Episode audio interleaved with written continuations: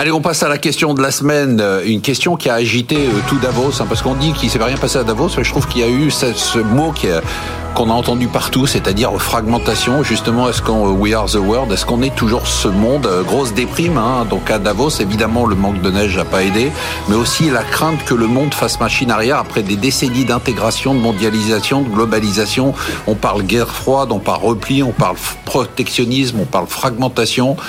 Mon sentiment, je commence comme ça, comme ça je lance le débat, c'est qu'on peut pas revenir en arrière évidemment euh, sur la mondialisation, qu'on a une sorte d'équilibre de la terreur économique comme l'équilibre nucléaire et que les États-Unis et la Chine se regardent en chien de faïence, mais qu'il y a quand même une évolution, c'est-à-dire que c'est devenu quand même chacun pour soi, et maintenant plus personne n'a honte de le dire. On l'a vu avec l'IRA euh, américain, Hervé Gouletker. Est-ce qu'on est dans ce monde où euh, finalement, ça y est, on a fait semblant avec l'OMC de dire on est dans un monde ouvert, sans barrière, mais en fait il y a des barrières réglementaires, des taxes, euh, tout ce que peuvent imaginer les Chinois, ils l'ont fait, les Américains maintenant.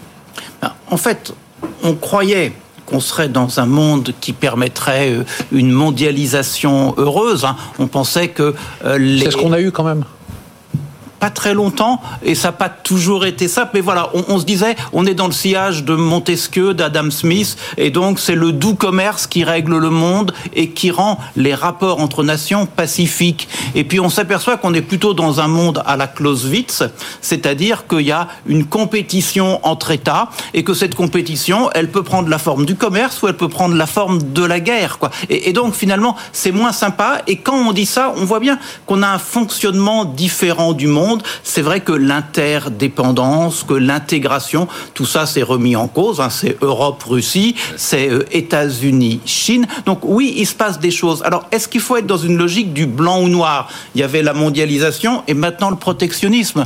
Non, parce que tout le monde se tient par la barbichette. C'est ça. Que j'ai appelé l'équilibre de la terreur économique, c'est ça.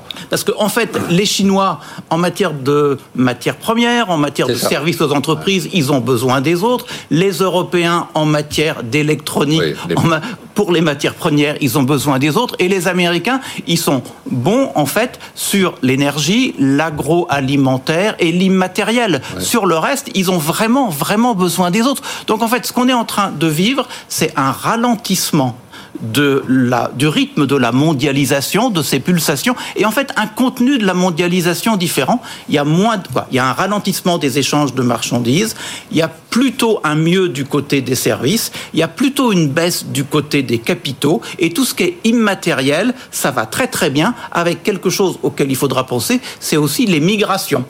On, a des migrations, ça participe de la mondialisation, et c'est pas sûr que ça la rende plus simple fragmentation? Oui, alors pour aller dans le ben sens de votre euh, optimisme initial, euh, on voit qu'il n'y a pas de volonté de rupture, malgré tout. Euh, Janet Yellen et, Liu He, le vice-premier ministre chinois chargé de l'économie, se sont rencontrés à Zurich cette semaine, et, il a été décidé que Janet Yellen irait à Pékin. le 5 février, le ministre américain des Affaires étrangères va aller à Pékin.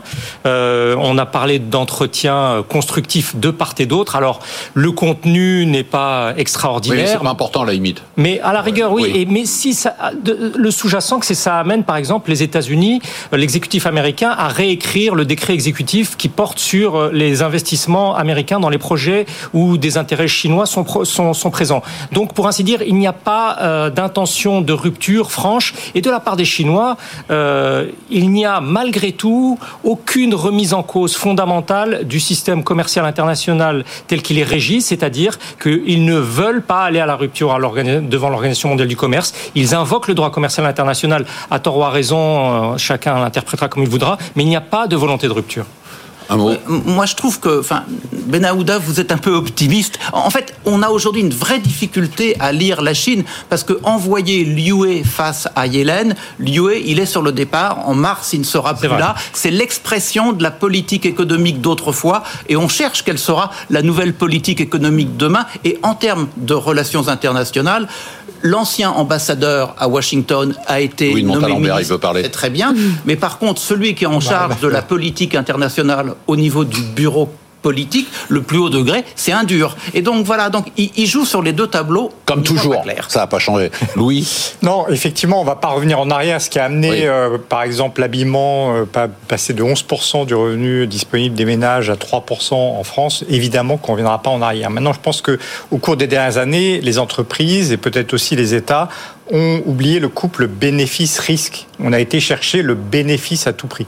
Et finalement, ce que le. Et on l'a eu on l'a eu, tout à fait. On l'a eu. Il, a fallu, il a fallu la crise du Covid et la guerre derrière, en Ukraine. Derrière, du coup, c'est plutôt du pragmatisme. Aujourd'hui, euh, les États ont avantage à faire du protectionnisme. Ça revient régulièrement dans l'histoire par pragmatisme. C'est ce qui les arrange aujourd'hui. Et ensuite, pas que ce soit du pragmatisme. Pour les entreprises, je crois que c'est devenu idéologique. Je suis pas d'accord. Non, non, moi, moi, je, moi, je crois qu'on est, on, est, on est dans une démarche idéologique qui est de se dire, de toute façon, il peut y avoir un affrontement. On sait euh, sur Taïwan ou autre, et donc il faut qu'on soit euh, euh indépendant autonome. Les Américains, quand même, sont devenus autonomes d'un point de vue énergétique. Euh, pour une génération comme la mienne, pour une génération comme la mienne, c'est une révolution. Oui, mais sur des très petites parties de l'économie, quand on parle des semi ah, L'énergie, c'est énorme. Non, mais l'énergie, c'est pas été énorme. Ça n'a pas été euh, politique. C'est qu'ils avaient du pétrole et ils peuvent pouvoir l'exploiter. C'est juste le marché qui est créé. C'est un euh, bouleversement historique oui, mondial. c'est ce que j'appelle du pragmatisme.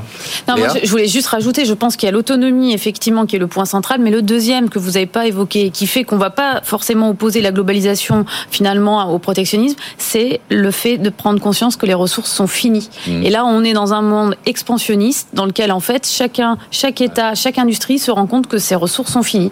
Et donc, mais on nous dit, ça fait tellement de temps qu'on nous dit que les ressources sont finies. On nous a dit sur le pétrole qu'il n'y aurait plus de pétrole, il y en a. Les terres rares, on commence à en trouver en Europe, en Suède. C'est euh, sûr, mais c'est bien pour ça qu'on parle de protectionnisme. C'est-à-dire que est-ce que les ressources qu'il y a aujourd'hui, prenons les terres rares, en Chine principalement, qui doivent irriguer toute la chaîne de valeur du changement des constructeurs automobiles pour les 15 prochaines années, est suffisant?